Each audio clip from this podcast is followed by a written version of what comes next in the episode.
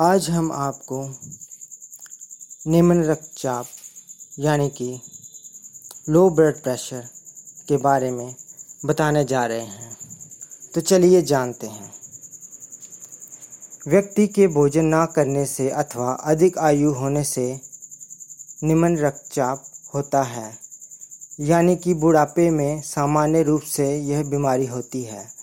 पाचन तंत्र ठीक ना होने से या अधिक सहवास से भी यह बीमारी होती है।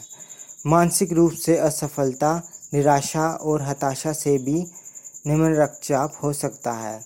चक्कर आना, थकान होना, नाड़ी धीरे चलना, मानसिक तनाव, हाथ पैर ठंडे पड़ना, इसके लक्षण हैं। इसके घरेलू उपचार इस प्रकार हैं।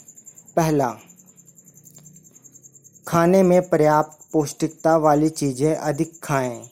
कच्ची पत्तेदार सब्ज़ियाँ व फलों का सलाद बनाकर अधिक खाएँ। अंकुरित मूंग व अन्य अंकुरित अनाज भी अधिक मात्रा में लें।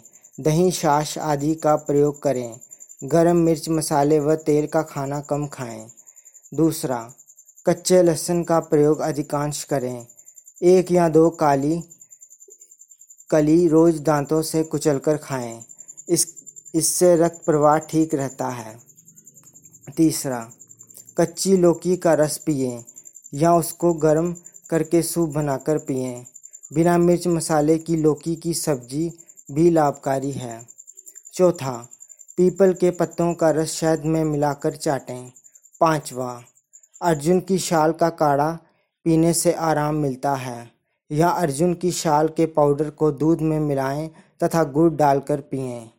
छठा, अश्वगंधा व बहेड़ा के चूर्ण को गुड़ से में मिलाकर चाटें।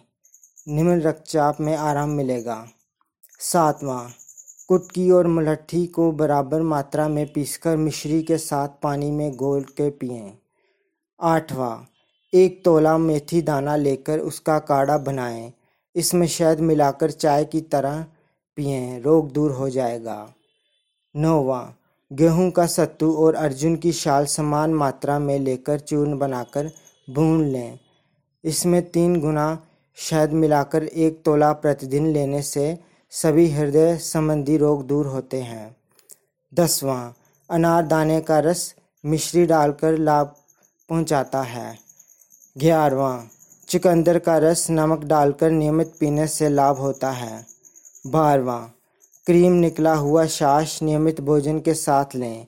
भोजन पकाने में शुद्ध हींग का प्रयोग अवश्य करें। तेरवा, प्रतिदिन प्याज का सेवन करते रहने से रक्तचाप की समस्या नहीं होती।